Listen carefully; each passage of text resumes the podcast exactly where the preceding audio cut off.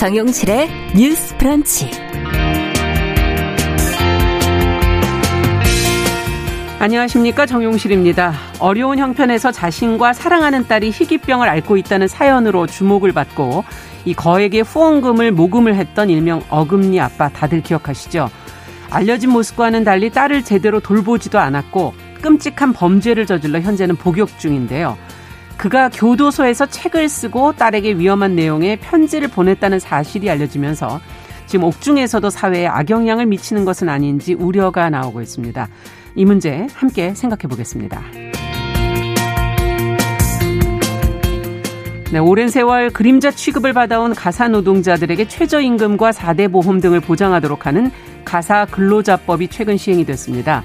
과거보다는 이들의 상황이 나아지게 되는데요. 그런데 서비스 업체들의 동참을 유도하기가 어렵고 플랫폼 등의 사각지대를 살피지 못했다 하는 지적이 나오고 있습니다.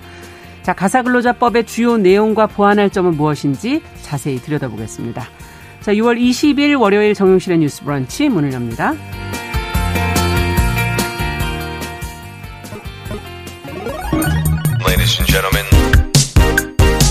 새로운 시각으로 세상을 봅니다. 정용실의 뉴스 브런치 뉴스 픽. 네, 정용실의 뉴스 브런치. 오늘도 유튜브 콩앱 그리고 라디오 열고 있습니다. 많은 분들이 또 유튜브로 들어와 주셨네요. 감사드립니다. 자, 첫 코너 뉴스픽으로 시작합니다. 월요일 수요일 이 두 분이 함께 해주고 계시죠? 전예현 우석대 객원 교수님 안녕하세요. 안녕하세요. 전예현입니다. 네, 조을원 변호사님 안녕하세요. 네, 안녕하세요. 조을원입니다. 자, 오늘 첫 번째 뉴스는 어, 더불어민주당의 지방선거 패배 이후에 책임을 지고 지금 자리를 물러난 박지원 전 공동 비상대책위원장의 복귀를 요청하는 목소리가 나왔다는 보도가 있습니다. 어떤 내용인지 어, 또 박지원 어, 전 비대위원장은 어떤 입장일지 정 교수님께서 지금까지 나온 어, 내용을 좀 정리해 주시죠. 예, 박지원 전 민주당 공동 비대위원장의 경우에는 예전부터 당에서 정치를 활동했던 인물이라기보다는 지난 대선에서 민주당에 그렇죠. 영입됐던 인물입니다. 네. 이른바 텔레그램 엠번방 사건과 관련해서 불꽃 추적단으로 활동을 했던 활동가였고요. 음. 비대위원장을 맡게 된 어, 경위를 잠깐 설명을 드리면 민주당이 대선에서 패했기 때문에 네. 기존 지도부가 여기에 책임을 지고 총사퇴를 했고요. 음. 그 이후에 다음 전당대회까지 비어 있는 기간이 있는데 네. 아 지방선거 때까지 그때 비대위원장을 꾸려서 민주당은 지방선거를 치렀습니다. 하지만 지방선거에서도 민주당이 패배를 했고 6월 1일 지방선거 다음 날인 6월 2일 박지원 비대위원장을 그렇죠. 비롯한 비대위 지도부가 또 총사퇴를 했습니다. 음. 그런데 그 이후에 한 2주 정도 박지원 위원장의 활동이 거의 없다라고 네. 언론에서 네. 보도를 하고 있는데요. 그 이유에 대해서는 여러 가지 추측이 나오고 있습니다. 한쪽에서는 복귀를 요구하지만 한쪽에서는 음. 좀 신중해야 된다라는 음. 발언이 나오고 있는데 그 배경의 이면을 보면 지방선거 과정에서 불거졌던 충돌의 모습 때문이라는 분석이 아. 나오고 있습니다. 네. 박지원 전 위원장이 지방 지방선거가 치러지는 과정에서 민주당의 공개 사과 기자회견을 단독으로 하기도 했었고 그렇죠. 또 이후에도 사과를 해야 된다는 주장을 하기도 했었고요. 예. 당내에 논란이 불거졌던 민주당 의원들의 성비 문제와 관련해서 조속하고 강력한 징계를 해야 된다고 음. 공개적으로 주장을 했습니다. 예. 아, 물론 이 주장을 옹호하는 여론도 있었지만 당내 일부 지지층 그렇죠. 사이에서는 선거를 앞두고 왜 내부 공격을 하고 있냐라는 음. 비판이 제기됐었고 선거 이후에도 이번 지방선거 패배에 음. 박지원 당시 위원장의 활동이 영향을 미쳤다라는 책임론이 일각에서 아. 제기되고 있습니다. 네. 이런 가운데 처음으로 어, 박지원 위원장의 복귀를 요구하는 의원의 목소리가 나왔는데요. 예. 이원웅 민주당 의원이 지난 18일 본인의 페이스북을 통해서 박지원 위원장에게 이제 심을 끝내고 음. 도약하자라고 제안을 한 겁니다. 어, 당내 목소리의 다양성을 지켰고 성비 등 폭력에 맞서 싸운 모습이 좋은 정치인으로 커나갈 수 있는 잠재력을 음. 보여줬다라고 높게 평가를 했고요. 뭐 만약에 이제 오프라인 현장에서 좀 어렵다면 온라인 소통을 시작하자라고 제안을 했습니다. 네. 그리고 제가 소식을 하나 더 전해드리면 오늘 민주당에서 오후에 당 윤리심판위원회가 열 예정인데요. 네. 이 윤리심판원에서는 최강욱 의원의 이른바 성희롱 발언 징계 여부를 논의하게 되는데 음. 이를 앞두고 박지원 위원장이 오늘 새벽 본인의 음. 페이스북에 어, 그동안의 자맹을 끝낸 것을 시사하는 글을 올렸습니다. 아. 어, 물론 이제 본인이 직접 어떤 활동을 하겠다라는 것보다는 네. 오늘 열린 윤리심판원의 중요성을 강조하면서 네. 지금 민주당 앞에 두 갈래의 길이 있다라고 하면 음. 오늘 징계 여부, 오늘 결정 여부에 따라서 민주당이 어느 길로 갈지 결정될 것이라는 취지의 글을 올렸습니다. 굉장히 중요하다, 네. 갈림길이다 이런 그렇습니다. 표현인 거군요. 네. 의사를 이제 처음으로 표현을 한 거네요. 그러면. 네. 자, 이번 지방선거를 거치면서 이 박지원 전 위원장에 대한 지지 못지않게 또 내부에서 전통적인 지지 세력을 비토하는 그런 목소리들도 있었는데 어떻게 보십니까? 두 분께서는 복귀가 필요하다고 보시는지 그렇지 않다고 보시는지 어, 먼저 조 변호사님께 좀 여쭤보죠. 네, 복귀가 이제 필요하다라고 저는 생각을 합니다. 일단 박지원 전 위원장 같은 경우에는 민주당 내에서 일단 젊었고요. 네. 또 그런 박지원 위원장의 목소리에 대해서 굉장히 많은 국민들이 소구력을 느끼고 있었습니다. 예. 그리고 박지원 전 비대위원장이 했던 역할들을 보면 음. 그 내부에 있었던 정치적으로 개혁해 나가야 것들에 대해서 비판을 음. 하는 목소리를 거침없이 내뱉다 보니 네. 이런 부분이 이제 일각에서는 너무 내부 총질이다 이런 그렇죠. 식으로 비판을 받기도 했지만 음. 지금 민주당은 여전히 쇄신을 해야 되고 혁신을 음. 해야 되는 그 입장에서는 그 비판 의 목소리를 수용을 해야 되는 음. 시기란 말입니다. 네. 그런데 그럼에도 불구하고 이런 사람들이 없다면 쇄신이라든지 음. 혁신이 제대로 이루어지지 못하고 그냥 예전에서 뭐 조금만 뭐 형식이 바꾸 형식 정도 바뀌거나 뭐 네. 이름 정도 바뀌는 그런 정도의 개혁 밖에는 못할 것이기 때문에 이렇게 다양한 목소리를 낼 수 있고 음. 이런 젊은 정치인이 일을 할 수 있는 발판을 민주당 내에서 마련을 해주고 음. 이런 내부를 향한 비판일지라도 그런 것들을 좀 수용할 수 있는 민주당이 돼야 되지 않을까 그렇게 생각을 합니다. 네, 역할은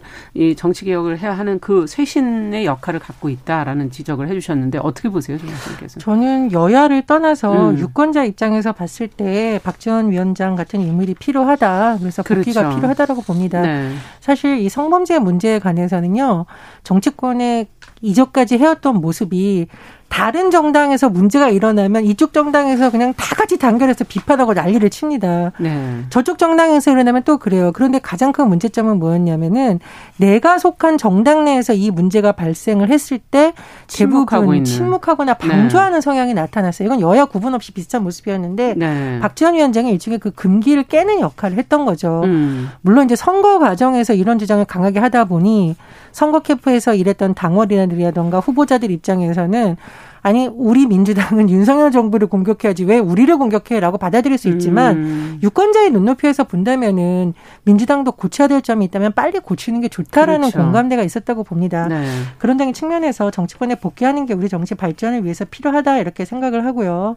또 두 번째로 지난 대선부터 청년 정치인들 영입한다 그랬지만 과연 청년 정치인들이 음. 기성세대가 짚지 못했던 문제를 짚었을 때큰 네.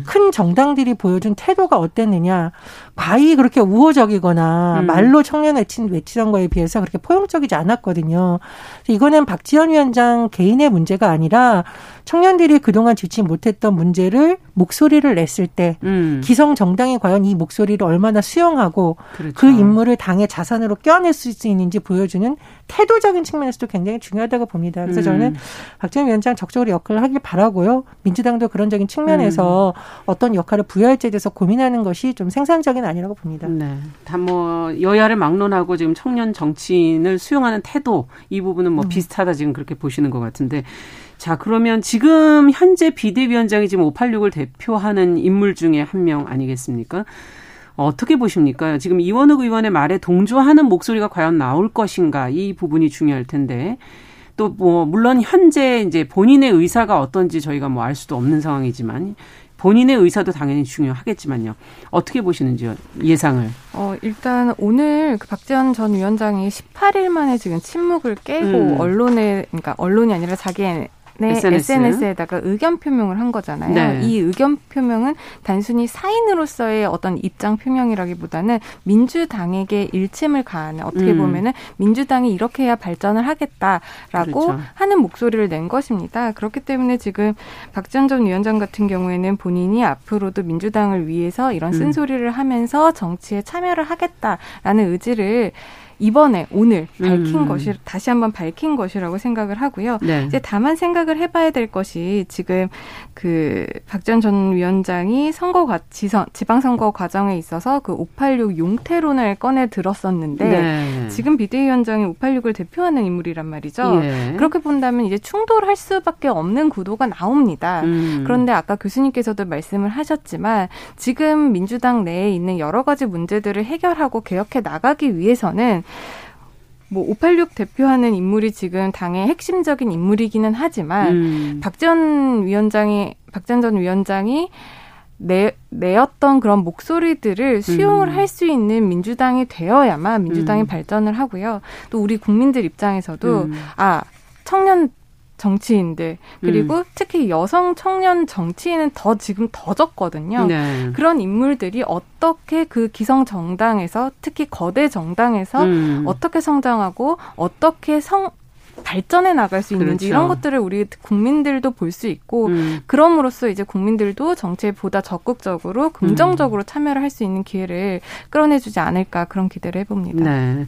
어떻게 보세요, 정 교수님께서는? 음. 그러니까 지금 민주당의 상황이 8월 전당대회 앞두고 책임론이 계속 제기가 되고 있잖아요. 네. 누가 더 잘못했다, 누가 안 잘못했다라고 하면서 그렇다 보니 아마 박지원 위원장을 음. 일각에서는 이재명 대선 후보와 함께 활동을 많이 했습니다. 왜냐하면 상대적으로 뒤늦게 영입이 됐고요. 그렇죠. 예, 예. 그렇다 보니 자꾸 이재명 후보와 연관시켜 보는 인물들도 있다고 생각하는데 음. 저는 그렇게 볼 문제는 아니라고 봐요. 박지원 네. 위원장의 활동 자체가 오히려 그 전에 한 활동은 성범죄 활동의 심각성을 알리고 음. 대안을 촉구하고 그리고 무엇보다도 고 이해람 중사 관련한 특검법이 그렇죠. 국회에서 통과될 때도 사실은 그 고 이해람 중사 가족들의 손을 잡아준 사람이 음. 박지원 위원장이었습니다. 맞습니다. 그래서 전당대회 흐름이 어떻게 가건 음. 정치권에서 이런 인물이 정말 필요하다라는 측면에서 자꾸 고려를 해야 되지 음. 개파 중심으로 이렇게 자꾸 생각을 하다 보니까 의원들이 그동안 목소리를 안 낸 거 아닌가 싶어요. 네. 그래서 어쨌든 이완혁 의원이 이런 의견을 냈고 조홍천 의원이 예전에 이제 박지원 위원장에게 오히려 고마워야 한다라는 말을 했지만 그렇죠. 선거 어, 끝나고. 예, 예. 뭐 네. 뭐 최근 들어서는 뭐 조금 어쨌든 이완혁 의원만 공개적으로 목소리를 낸 음. 부분인데 오늘을 계기로 민주당이 잘못한 것은 국민한테 사과하고 털고 가고 정리해 가고 좋은 인재들을 영입하는 쪽으로 방향을 바꿔야 굳이 비대위를 만든 이유가 음. 국민들에게 설득력이 있지 않을까 싶습니다. 네. 앞서 지금 이원욱 의원이 이제 청년 정치인에 대해서 이제 조금 적어 놓은 글도 있고 지금 앞서도 어, 정 교수님께서도 청년 정치인이 지금 이제 금기를 깨는 것 그리고 또 조 변호사님께서는 쇄신하는 역할 이렇게 얘기해 주셨는데 앞으로 어떤 역할이 필요한 건지 청년 정치인 또 청년 정치인이라는 건 과연 또 뭔지 이런 생각도 한번 해보게 되거든요. 예, 근데 청년과 청년 정치는 좀 구분해야 될 것 같아요. 나이가 네. 젊다고 다 청년이나 그렇죠. 그건 아닌 것 같고요. 네. 기성 정치권이 풀지 못하는 숙제를 과감하게 풀어내는 것이 청년 정치인이다 음. 이렇게 생각을 합니다. 그리고 뭐 지금 뭐 여야 모두 청년 정치인들이 요즘 많이 부상을 하고 있는데 네. 저는 좀 이제 유권자들이 어느 정도는 옥석을 가릴 수 있는 시기가 됐다라고 생각을 해요. 예. 그래서 어, 너무 강자보다는 약조의 목소리를 내고 음. 그래도 어, 기성 정치권에 물들지 않는 새로운 목소리를 내는 청년 정치인들에게 보다 많은 유권자들이 관심이 기울어졌으면 좋겠다. 음. 선거 과정에서 일부 청년 정치인들이 너무 이제 저격수 역할을 하거나 그렇죠. 논쟁의 중심에서는 이런 것을 좀 벗어났으면 좋겠다는 생각을 하고요. 음. 어, 앞으로 2년 정도는 큰 선거가 없습니다. 그래서 음. 오히려 청년 정치인들이 그런 선거 구도에서 벗어나서 음. 청년들의 의제를 부각시킬 수 있는 좋은 또 시간이 아닌가 싶습니다. 네, 저격수 이런 역할하다 보면 소모되기 쉽죠. 맞습니다. 이미지도 그렇고. 네. 네, 저도 교수님 의견에 적극 공감을 하고요. 더 한 가지 이제 덧붙이고 싶은 거는 이제 청년 정치인이라고 했을 때 음. 그리고 특 히 박전 전 위원장처럼 어느 날 갑자기 정치에 발을 그렇죠. 들였는데 네.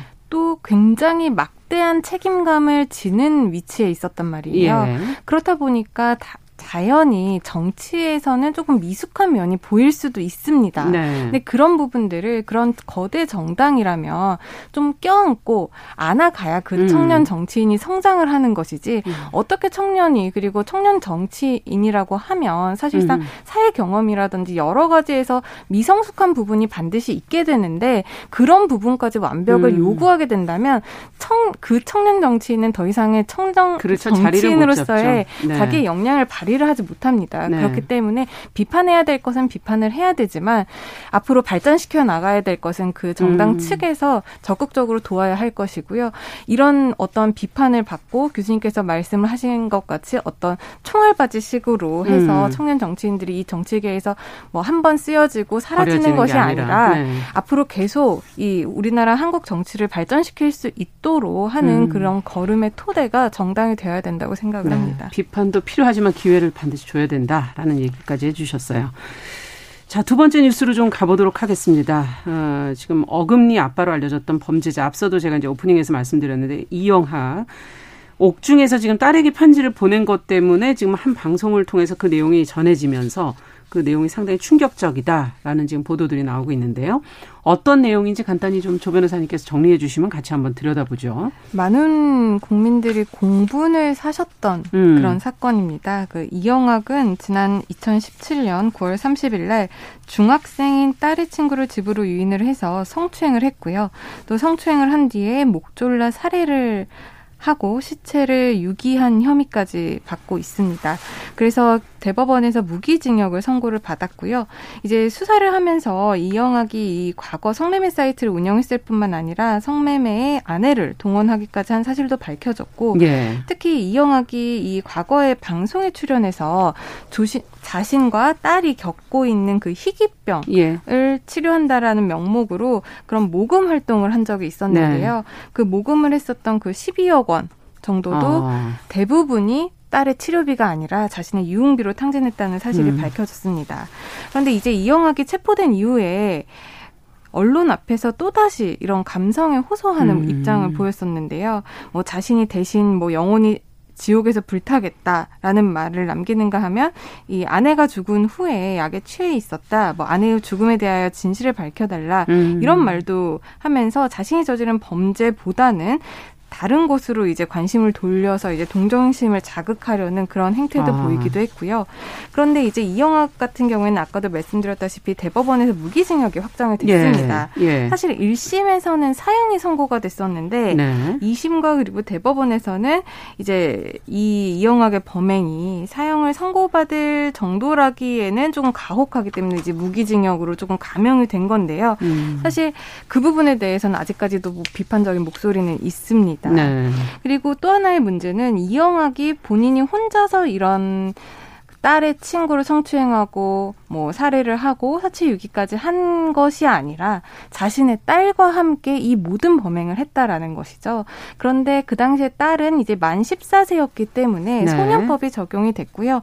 장기 6년, 단기 4년형을 받았습니다. 네. 현재 그 딸의 나이는 이제 18세이기 때문에 만약에 단기 4년형이 만약 그것만 적용이 됐으면 이미 출소가 아마 가능했었을 나이인데요. 네네. 이 부분 관련해서는 아무래도 미성년자이기 때문에 언론에서 지금 출소를 했는지 출소를 하지 않았는지는 자료는 다루지 않고 않다. 있습니다. 네. 근데 이제 재판 기간 동안 이영학이 무려 40 그러니까 43차례의 반성문을 제출을 했고요. 어. 또 법정에서도 계속 눈물을 흘리면서 선처를 아. 호소를 했다라고 합니다.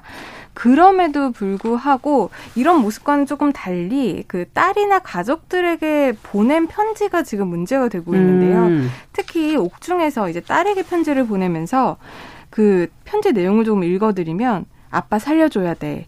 아가 재판 때 우리 판사님한테 빌어야 해. 그래야 우리 조금이라도 빨리 본다. 라고 이렇게 적으면서 딸에게 너가 어떤 식으로 앞으로 행동을 해야 네. 아빠가 나갈 빨리 나갈 수 있는지 이런 부분들을 조언을 한 부분이 있고요. 또 하나는 이제 딸이 걱정을 할 거 아닙니까? 네. 그렇기 때문에 그 너무 걱정하지 마. 소년부 송치가 된다더라. 오히려 그곳은 메이크업, 미용 등을 배울 수 있는 곳이야. 적, 걱정하지 말고 기회로 생각해 라고 하는 그런 아. 말도 써놨고요. 또 이제 할머니가 법원에서 이름을 변경해 줄 거야라고 하는 그 딸에 대해서 뭐 앞으로 개명을 하라는 식의 그런 지시도 편, 하는 거군요. 네, 그런 네. 부분도 있습니다.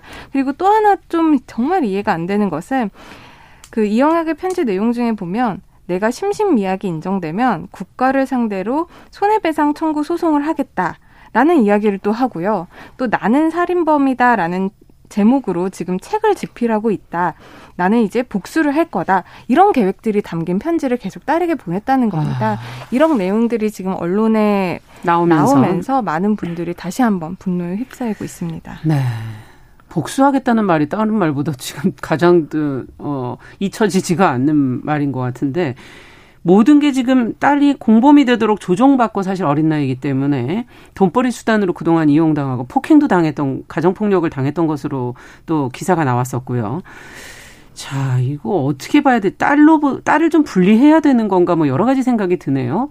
두 분은 어떻게 봐요? 아마 이 사건만 보신 예. 분들은 이 딸에 대해서도 감정이 좋지 않을 수가 있을 텐데요. 그렇죠. 다만 음. 그렇게 해서 되는 문제가 아니라 범죄 전문가들이라던가 가정폭력 전문가들이 이 사건에 대한 진단한 여러 가지 네. 보도를 종합을 해보면 이런 사건이 과연 이것만이겠는가라는 그렇죠. 문제 제기를 하고 있거든요. 그 문제를 좀 봤으면 합니다. 음. 가정 폭력에 어릴 때부터 노출된 아이들, 특히 아버지와 딸의 관계의 경우에는 완전히 생각을 지배하는 경우가 많다라고 음, 그래요. 그래서 가스라이팅 뭐 이렇게 그야말로 네. 가스라이팅인데 네. 그래서 범죄를 돕도록 이용을 해도 이 아이가 전혀 죄의식을 느끼지 못하거나 아. 폭력을 당해도 그것이 아버지가 나에 대한 가해자다, 나쁜 사람이라든 가 인지하지 못하고 아. 더 정서적으로 의지하게 되거나 특히 아버지가 만약에 감옥에 가면 나는 갈 데가 없다라는 공포감을 계속 조장하면 더 의지하는 경향이 있다라고 하거든요. 아. 그래서 아마 이 딸도 이런 여러 가지 행동을 했던 이유가 아마 그런 환경에 있기 때문이 아니었을까라는 추정이 되고요. 그런 측면에서 지금 뭐 예전보다 나이가 많지만 좀 적극적으로 분리하거나 음. 심리 치료를 하는 좀 조치가 필요하다고 봅니다. 네. 아, 제가 지금 음. 이 사건을 예전부터 좀 관심 있게 들여다본 것이라서 여러 가지로 좀 조사를 해봤는데 예. 굉장히 안타까운 부분들이 있습니다.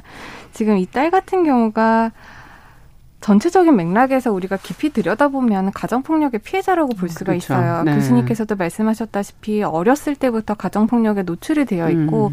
직접적으로 딸이 학대를 당했는지 가정폭력을 당했는지 이 부분은 지금 불분명합니다. 네. 그리고 이영학 같은 경우에도 지금 죄를 지어서 살고 있는 혐의들이 네. 그 아이에 대한 학대라기보다는 아내에 대한 성매매 그리고 그 딸의 친구에 대한 살해 그리고 음. 사체 유기 이 런 혐의이기 때문에 이 딸이 어떤 식으로 이 아버지인 이영학으로부터 학대를 당하고 음. 가정폭력을 당했는지는 지금 불분명해요. 보도로는 한 달에 한 두세 번 정도의 가정폭력이 있었다 이런, 이런 보도는 있기는 하더라고요. 그게 엄마 그 대상이 엄, 마인지 네. 아니면 딸인지 정확히 제가. 알고 있기로는 네. 그 엄마가 음. 딸의 진술에 의하면 엄마가 한 음. 달에 음. 두세, 두세 번, 번, 정도, 가정폭력을 당했다라는 네. 진술이 있습니다. 음. 그런데 이 여러 가지 사정들을 종합을 해보면 엄마가 딸이 보는 앞에서 아빠에게 한 달에 두세 번 심하게 맞았다라고 음. 하면 그 딸은 자동적으로 아빠한테 복종을 할 수밖에 그렇죠. 없습니다. 네. 일단 어리죠. 음. 어린 상태에서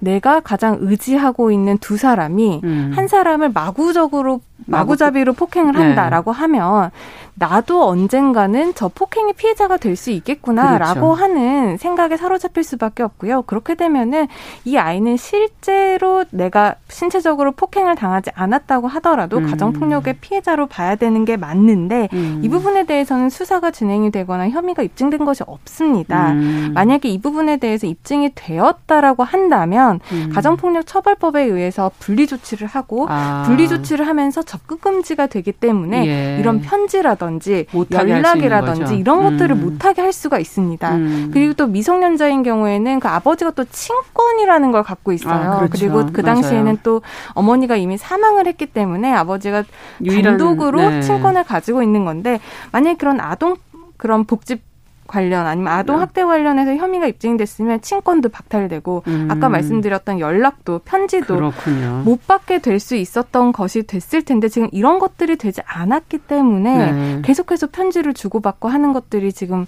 단절을 시킬 수 없다라는 문제가 아. 있어서 이 부분에 대해서 앞으로 유사 사건이 발생을 할 때 어떻게 대처를 할지 미리 좀 조사가 필요하군요. 그 부분에 네. 대한 대응책이 좀 마련이 되었으면 좋겠습니다. 네, 알겠습니다. 오늘 뉴스피 여기까지 말씀을 듣도록 하죠. 조론 변호사, 전혜영 교수 두 분과 함께했습니다. 말씀 잘 들었습니다. 감사합니다. 감사합니다. 네. 자, 정용실의 뉴스 브런치 1부 마치고 잠시 후에 돌아오겠습니다.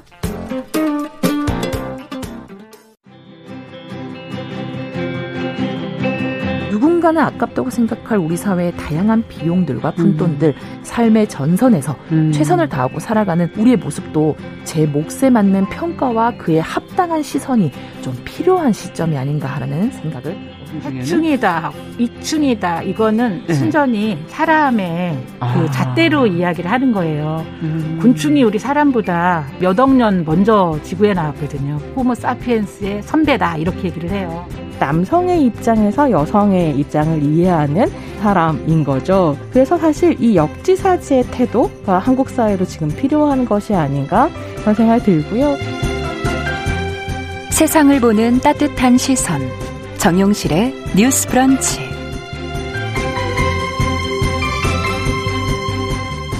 네, 정용실의 뉴스 브런치 듣고 계신 지금 시각 11시 31분입니다.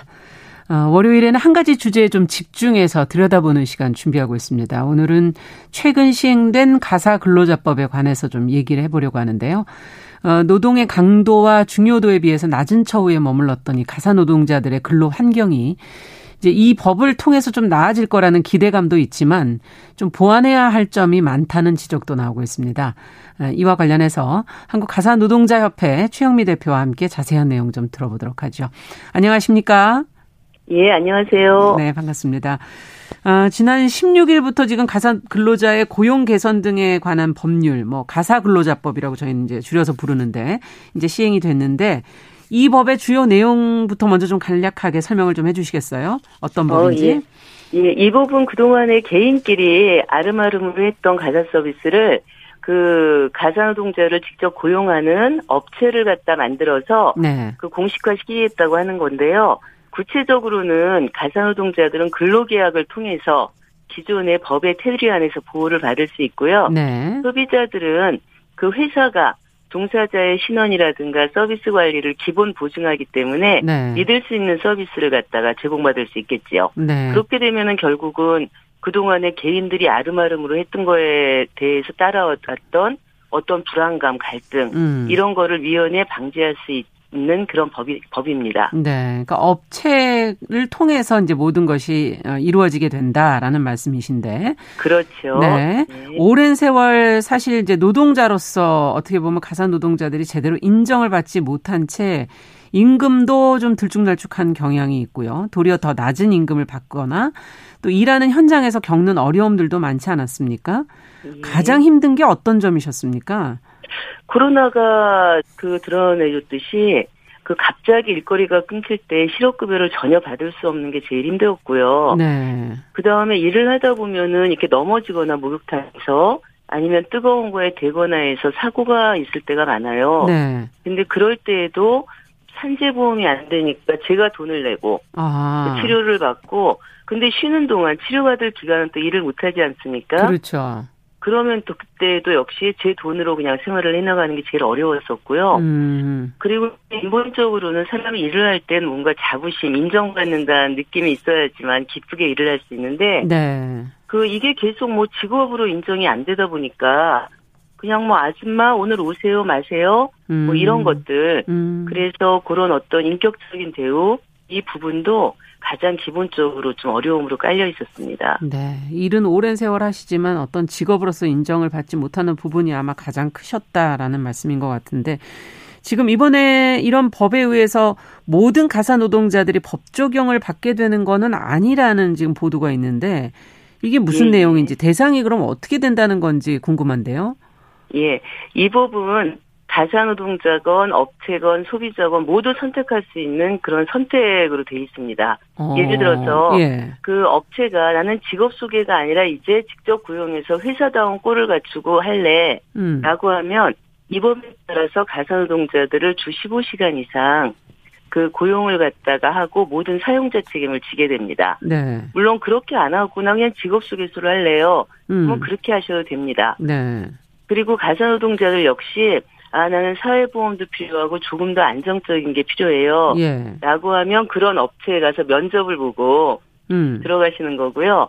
아니에요. 저는 그냥 틈틈이 좀 할래요. 보험도 필요 없어요 하면은 음. 기존처럼 직업 소개소를 하셔도 됩니다. 어. 그리고 소비자들 역시 직업 소개소를 이용하시건 아니면 이 제공기관을 이용하시건 본인의 선택에 달려 있어요. 어. 예, 예. 모든 게두 그, 가지로 다 선택할, 기존의 것과 새로운 것을 선택할 수 있게 돼 있다는 얘기시네요.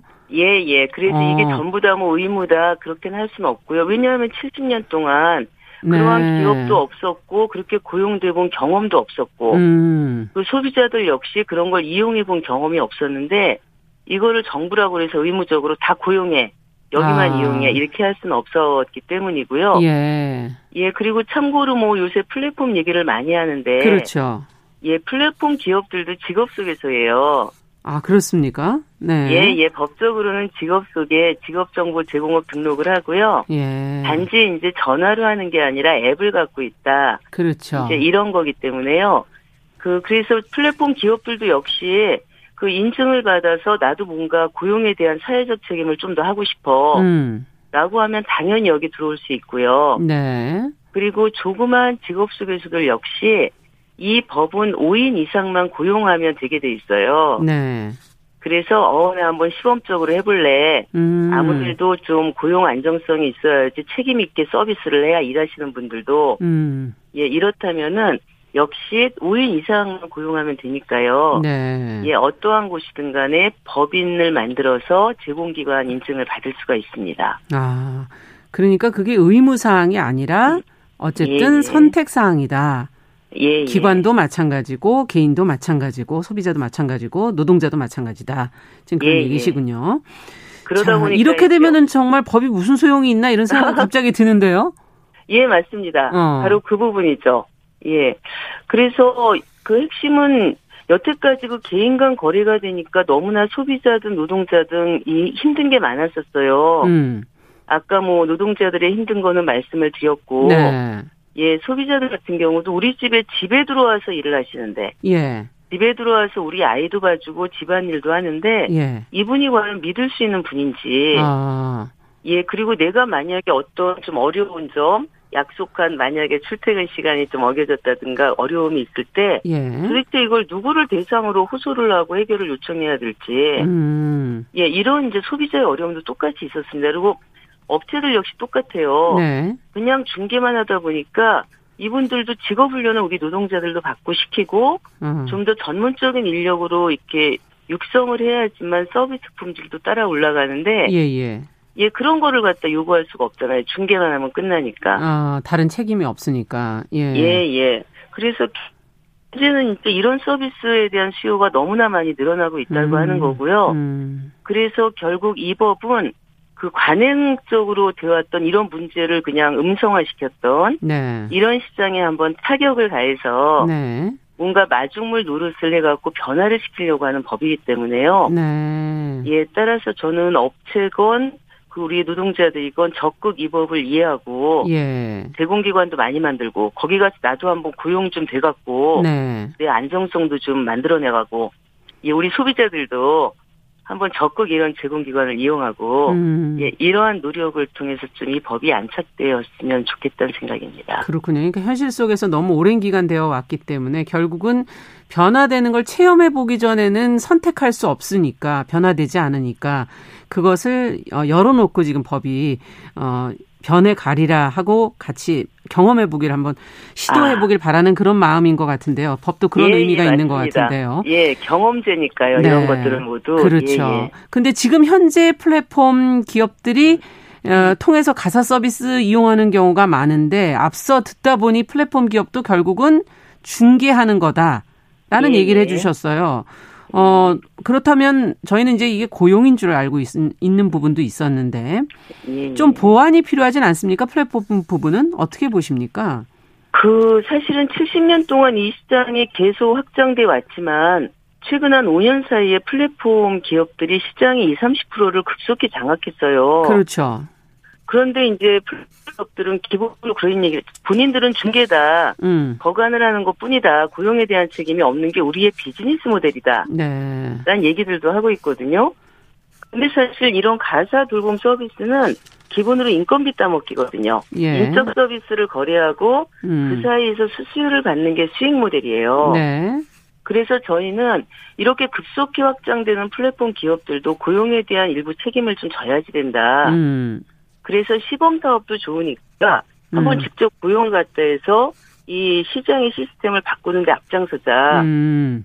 라고 주장하는 거고요. 실제로 대리주부 같은 플랫폼은 네. 플랫폼을 운영하는 직업소개소이긴 하지만 오랫동안 경험을 통해서 고용 안정이 종사자들의 소속감을 높이고 아. 그래서 서비스 품질을 높이는 데 핵심이라고 생각해서 음. 지금 직고용 준비를 하고 있어요. 음.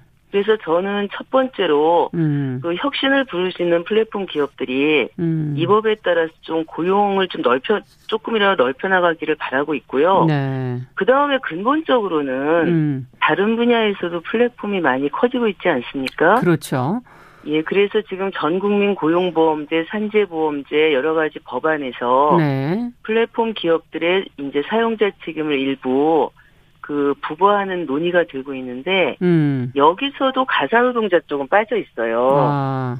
예, 그래서 저는 다른 분야에서 얘기되는 그런 전국민 고용보험제와 산재 산업안전보건법 확대, 네, 이것도 예, 이런 것이 가사노동자 쪽에도 얘기되고 거기에서 그렇군요. 플랫폼 기업 전반의 음. 책임이 논의돼야 된다 이렇게 네. 생각합니다. 혹시 지금 정부 인증을 받은 기관이 직접 고용을 하게 되면 아까 5인 이상 이제 하게 되면 예, 수수료와 예. 서비스 요금을 인상하게 되는 건 아닌가 이런 지금 얘기가 나오기도 하던데 이건 어떻게 보십니까?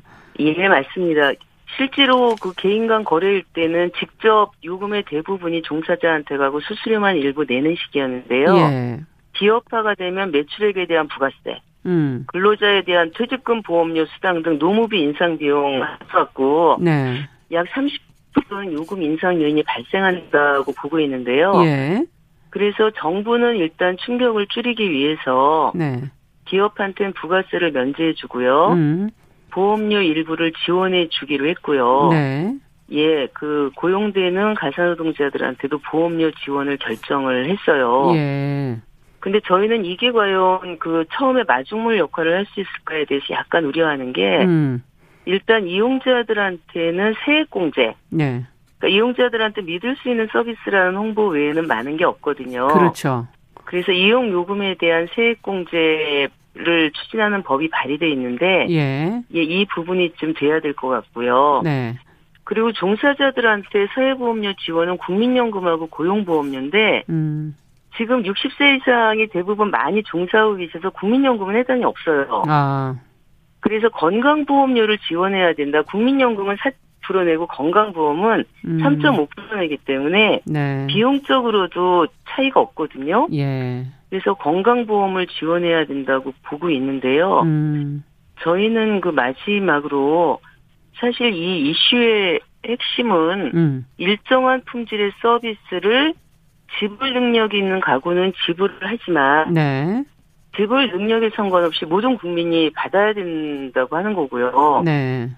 그래서 올해 복지부에서 뭐 한부모 맞벌이 가구까지 포함해서 예. 자살 서비스 지원 사업이 시작됐어요. 네. 그래서 이 법이 전면 확대돼야 된다라고 생각을 하고 있고요. 예. 근데 서비스 인상 요금은 이 법의 시행 이전에도 벌써 작년에 시작되고 플랫폼 있다. 기업들은 엄청 네. 올리고 있어요 지금. 음, 그렇군요. 이미 올라가고 있기 때문에 그 네. 올린 금액 일부를 고용에다 넣어야 된다라고 네. 생각을 하고 있는 거죠. 네. 지금 아직도 조금 보완해야 될 부분들이 여러 가지 지금 지적을 해주셨는데 사회와 함께 또 노력해야 될 부분도 있는 것 같습니다.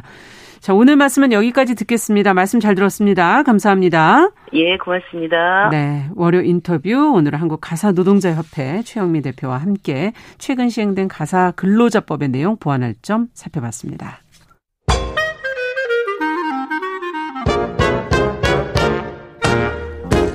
모두가 행복한 미래 정용실의 뉴스 브런치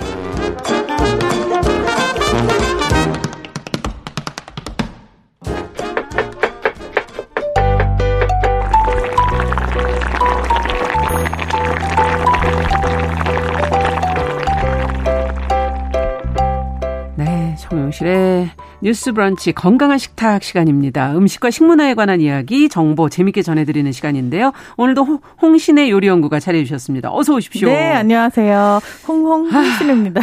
제가 너무 흥분해가지고 네 저희가 가을 아니, 여름 휴가 전에 네. 미리 좀 여행을 같이 그렇죠. 떠나실 수 있도록 음식 기행을 저희가 떠나고 있는데 맞아요. 귀로 떠나는 음식 기행 전라도 편을 3주에 걸쳐서 했고 3주도 사실 부족했으나 겨우겨우 끝냈어요. 이러다 보면 막 하루에 한 지역도 못 가요. 피디님 저한테 한 30분만 주시면 안 돼요? 저희 지금 앞에 코너도 지금 빨리빨리 해도 안 돼요, 이게. 이러다가 정용 실의 뉴스 브런치가 약간 변질되겠어요. 자, 근데 오늘은 강원도로 떠나야 되는데 이것도 떠납니다. 몇, 몇 편으로 해야 네. 될지. 아, 제가 그래서 강원도는 정말 두 편으로 그냥 딱 준비를 하려고 해요. 그래서 예. 강원도를 음. 가신다라고 하면 대부분 생각하시는 게 바닷가 쪽이거든요. 그렇죠. 더 관광지로 유명하지만 네. 음식은 사실 내륙 주방이 조금 더 유명한 것들이 많고 아, 강원도를 가기는 다 바닷가로 가시니까. 네, 그래서 오늘은 바닷가를 먼저 떠나고 다음 주 이제 내륙 주방을 가보려고 해요. 근데 강원도 음식 하면 왠지 좀 슴슴한 아. 네. 맛이. 전라도 갔다 오니까 왠지 입이 더 아, 슴슴한. 전라도에 비하면 아무래도 네. 양념이 그럴 수 있는데 네. 이게 이제 내륙 지방에 많이 나오는 것도 위주로 생각을 해서 그렇지만 아. 오늘 떠나는 바닷가 지방은 괜찮아요? 아니요. 양념이 있죠. 그래도 어. 많진 않지만 근데 이북의 영향을 많이 받아요. 아. 이게 뭐냐 하면은 한, 함경 그 우리 함흥 쪽 있잖아요. 함흥. 함흥에서 배를 타고 전쟁 때 내려왔잖아요. 네. 거기서 자리를 잡은 게 이제 고성 아래쪽에 맞아요. 속초 지금 아바이 마을이라 동네라고 있죠. 불리는 네 그쪽 동네들이 다 실향민들이 자리를 잡아갖고 생긴 이름이 된 거잖아요. 맞아요, 맞아요. 가, 음. 그 북을 바라보고서는 거기에 계속 음. 자리를 터전을 틀었으니까 그렇죠. 음식도 이북에서 많이 먹던 그러니까 순대 원래 자기네들이 만들어 먹던 원래 이북이 순대인가요? 그렇죠. 돼지를 아. 잡으면 이제 내장을 채워서 그게 소세지인 거잖아요. 그렇죠, 그렇죠. 한국식 소세지인 네. 거죠. 완전 모든 나라는 다 이런 식의 음식이 있어요. 음. 내장에다 채우는 소세지 형태의 음식이 네. 우리나라도 있는데 그거를 이제 강원도에서 많이 잡히는 오징어로 만들어서 오징어 아. 순대로 발전을 시키고 그렇군요. 그걸 또 오래 팔고 오래 먹어야 되니까 계란물을 입혀서 전처럼 부쳐가지고 오징어 순대, 그렇죠 오징어 순대를 구워서 먹는 네. 이게 진짜 너무 최고잖아요. 그 특히 계란물에 그거를 또 그냥 네. 초간장만 찍어 먹지 않고 명태 식혜를 같이 곁들여서 아 명태 식혜 같이는 안 먹어봤어요. 명태 식혜를 같이 곁들여 갖고 그 명태를 또 이렇게 약간 달콤하게 양념을 한 어, 것들도 어, 같이 곁들여서 먹고 그러잖아요. 아. 약간 요게 속초의 음식으로 자리를 잡아버렸어요. 이게 속초에. 그렇죠. 그 명, 그 명태, 지금 그거 뭐라 그러셨지? 명태. 명태 식혜, 명태 무침. 네, 명태 무침 이거는 좀 차갑지 않습니까 원래? 그렇죠. 뭐 그거는 뜨거울 수가 없죠. 네, 이게 생 상태로 말려서 무치는 거니까. 어, 차갑고 따뜻하고 그런 걸 맛이 어울리겠네요, 또? 순대도 아. 원래는 이제 차가웠으나 아. 이거를 요즘 사람들이 따뜻한 음식을 좋아하고 동물성 음식은 아. 조금 따뜻한 게 더 맛있다라고 더 네. 하니까 네. 그러니까 이제 이걸 계란물을 음. 입혀서 이렇게 지지기도 하는 거죠. 그렇군요. 전 형태로 변질 그러니까 된 거군요. 네, 변질이라기보다는 변화. 원래는 쪘던 발전. 건데 그냥 아. 오징어 순대도 약간 이렇게 여러 가지 맛이 있고요. 예. 근데 일단은 여기에 가면 함흥냉면들을 맛을 볼 수가 있잖아요. 음. 그래서 왜 속초 그러면은 뭐 명태가 그래서 들어간 냉면이 있군요. 그쵸. 이런 냉면들도 아. 있고 순대도 있고 네. 또 오징어 순대. 요즘은 또 인기가 많은 게 홍게가 어, 그렇더라고요. 한 마리랑 통째로 들어간 홍게 라면도 있어요. 홍게 요리들이 좀 있더라고요. 네, 홍게 아. 전도 있고요. 홍게 살 전도 있고 음. 여기가 아무래도 바닷가 쪽에 어업을 많이 하던 곳이고 아. 홍게는 사실 사계절 나오긴 하는데 이게 심해에서 잡히거든요. 예. 그렇기 때문에 아무데나 먹어도 맛있지만 어, 아바이 마을에 가신다면 예. 요걸로 전을 붙여주는 곳이 있어요. 홍게전 처음 네. 들어봤어요, 저는. 홍게살을 많이 넣어갖고 전을 붙여주는데 약간 할머니가 그냥 대충 팍 넣고 붙이는 것처럼 청양고 추 다져 넣고 어, 맛있겠는데요. 요거에다가 어. 그 오징어 순대를 같이 한번 드셔보시기를 저는 좀 아. 권하고 싶어요. 네, 워낙 강원도 오징어 유명하잖아요. 맛있죠. 그리고 네. 이게 어업량이 많으니까요. 근데 음. 옛날에는 동해안 오징어라고만 알고 있었지만 요즘 요즘에는 서해안에서도 오징어가 잡혀요. 어 그래요? 이게 이제 바다 사정이 그 정도로 많이 달라졌다는 거지만 음. 아, 여전히 동해안 조업이 훨씬 더 많은 양을 가지고 있어서 이쪽에서 많이 잡히고 또 오징어 음. 말고도 강원도 에 가면 진짜 꼭 먹어야 되는 것 중에 하나가 되는 제가 지금 계속 얘기를 하는데 명태. 명태. 고성에 혹시 가보셨어요? 가봤죠. 고성에 가시면은 그 김일성 별장 자리가 있어요. 어. 이게 옛날에 김일성도 이제 남한 사람이지 않았겠습니까? 그렇죠. 근데 그 가족이 별장으로 레저를 즐기던 아. 그곳이 지금 고성에 남아 있거든요. 네. 근데 그게 약간 언덕에 이렇게 있어요. 예. 근데 그 언덕에 올라가기 계단 바로 아래 보면은 굉장히 희한하게 생긴 이게 새인지 메뚜기인지 생선인지 모르는 어. 그런 조각물이 하나 있어요.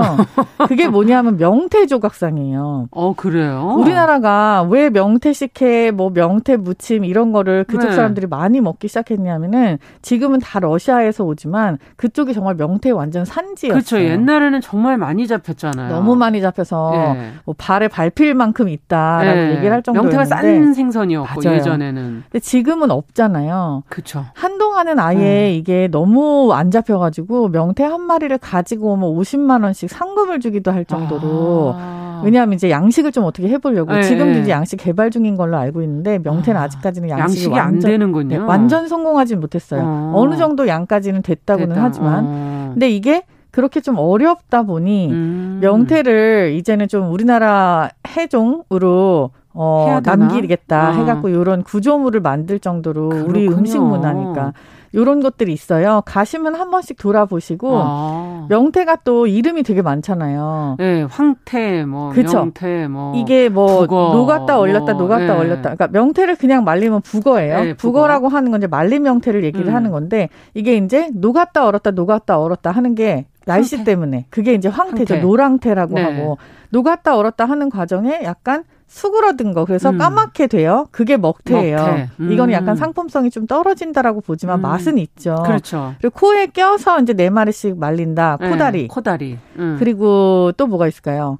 명태가 하여튼 이름이 거 아닌가요? 진짜 많아요. 이게 네. 다 같은 명태인데 이름이 뭐 60가지 이렇게 있을 정도로 아, 굉장히 많다고. 그렇군. 근데 정말 명태탕 너무너무 시원하지 않습니까? 생태탕, 생태탕. 말씀하시는 거죠. 예. 그렇죠. 생태가 이제 그냥 잡았을 때. 음, 맞아요. 생태도 이름이 그렇죠. 생태가 음. 이름이죠. 그냥 잡았을 때 음. 생물을 생태라고 얘기를 하는 건데 이 명태가 많이 잡히던 고장이었기 때문에 고성에서부터 밑에 쭉 아. 양양 동해까지 그래서 이 고장을 명태 고장으로 부르고 아. 명태 요리들이 여러 개가 발달이 돼 있는데 그 중에서 이북 사람들이 내려와서 영향을 받아가지고 명태 무침, 명태회 아. 뭐 이런 것들이 생겨나게 된 거예요. 그렇군요. 강원도에 가시면 그래서 저는 꼭 다른 거보다도 명태 요리를 좀 드시라. 그러네요. 생태탕도 좋고요. 네. 또 이게 그 명태에 그 그러니까 대구도 마찬가지지만 음. 생선은 내장이랑 껍질이 진짜 또 제맛이잖아요. 그렇죠. 이게 그 정소가 있어요. 어. 그러니까 하얀 색깔 이렇게 꼬불꼬불한 거 에이, 일이라고 하는데 일이. 그거를 또 전으로 부치면 그것도 전으로 먹어요. 아, 주 그냥 탕에 보통 넣어서 탕에 대부분 들어가 있죠. 예, 네. 시원하게 같이 이렇게 떠드시는데 이거를 어. 갖다가 어. 전으로 부쳐가지고 계란물만 탁 입혀서 그냥 어. 근데 완전 어쩜 이렇게 맛있는지 네, 보들보들하잖아요. 보들 보들한데 겉에는 약간 살짝 익었을 때그 네. 식감이 있고요. 또 계란 맛이 고소하니까 아. 근데 안에서 이렇게 크림처럼 생크림처럼 맞아, 크림처럼 음. 네, 굉장히 맛있습니다. 이런 음. 것들도 강원도에 가시면 놓치지 마시고 여름에 좀 한 번씩 드셔보시면 좋을 것 같아요. 어, 황태구이도 많이.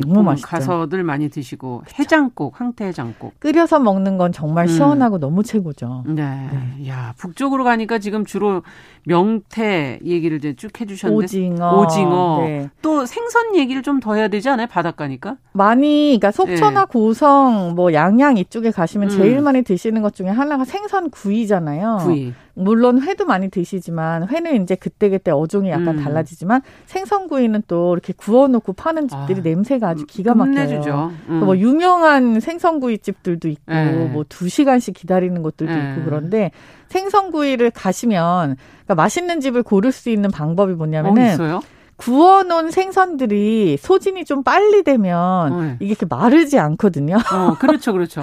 그리고 제 어. 입장에서는 저는 이제 요리사 입장에서 어. 생선을 한번 구워놨다가 재벌을 하게 되면 아무래도 좀 딱딱해요. 아. 근데 이제 그 시간이 상대적으로 좀 적으면 예. 혹은 손님이 진짜 많아서 음. 이렇게 생선을 뭐 재벌의 여지 없이 그냥 바로바로 구워갖고 내줄 수 있는 집이면 사실 그 음. 그 집이 제일 맛있거든요. 그렇죠. 그래서 이렇게 생선이 너무 많이 쌓여 있지 않은 집을 가면 어. 좋습니다. 네.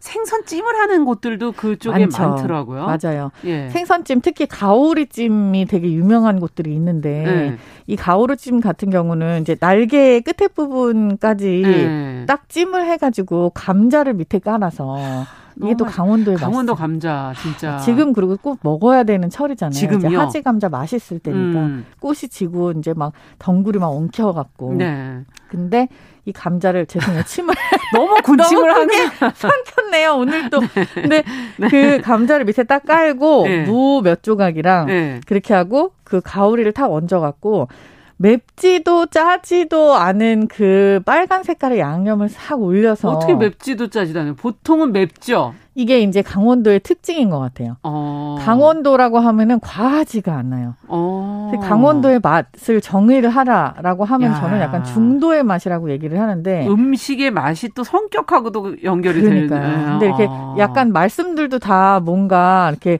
뒤를 살짝 흐리면서, 흐리면서. 애매하게 얘기하시죠. 근데 그 톤이 되게 매력 있잖아요. 맞아요. 근데 네. 음식의 양념들도 약간 음. 요런 식이에요. 그래서 아주 맵진 않다. 가오리찜이 생각보다 양념이 되게 입에 착 붙는데 많이 맵지 않아서 간장에다 고춧가루를 섞은 고춧가루 건가요? 섞어서 그거는? 네. 색깔은 아. 빨갛습니다. 근데 막 되게 아. 자극적인 그런 빨간 매운 맛은 아니에요. 음. 그래서 이렇게 왜 가오리가 줄이 옆으로 뼈가 그렇죠. 있으니까 뼈가 그거를 바를 때 숟가락으로 음. 쓱쓱 안쪽으로 밀어서 이렇게 발라주시면 아. 그렇게 하면은 정말 뼈가 그냥 우두두두 뼈는 없이 한 숟가락 네. 그냥 큰 살을 네. 떠서 드실 수가 있어요. 그렇군요. 아주 좋죠. 그러면 강원도식이 다른 지역 생선찜하고의 차이점은 뭡니까? 이게 이 슴슴한. 슴슴한 양념? 그리고 맛있는 감자가 잔뜩 감자 깔려 있는 것들. 예. 그러니까 대부분 무라든지 뭐 청양고추 이런 예. 것들을 넣고 많이 하는데 아니면 어디는 김치를 넣기도 하지 않습니까? 그렇죠. 네, 남쪽. 예. 근데 이게 약간 재밌는 게 생선 자체의 맛은 살아 있으면서 음. 비주얼은 만족스러운 빨간색인 거예요. 아. 그래서 이게 약간 강원도 양념의 특징인 것 같아요. 생선의 맛이 더 도드라지죠. 네, 아. 주 좋죠. 네, 오늘 음. 바닷가는 여기까지 하라고 지금 음악이 나오고 있네요. 다음 주에 이제 내륙으로 가겠습니다. 내륙으로 가겠습니다. 건강한 식탁 오늘은 강원도 편 저희가 어, 해안가를 먼저 살펴봤습니다. 홍신의 요리연구가와 함께했습니다. 말씀 잘 들었습니다. 감사합니다. 네, 정용실의 뉴스브런치 월요일 순서도 같이 인사드립니다. 저는 내일 뵙겠습니다. 안녕히 계십시오.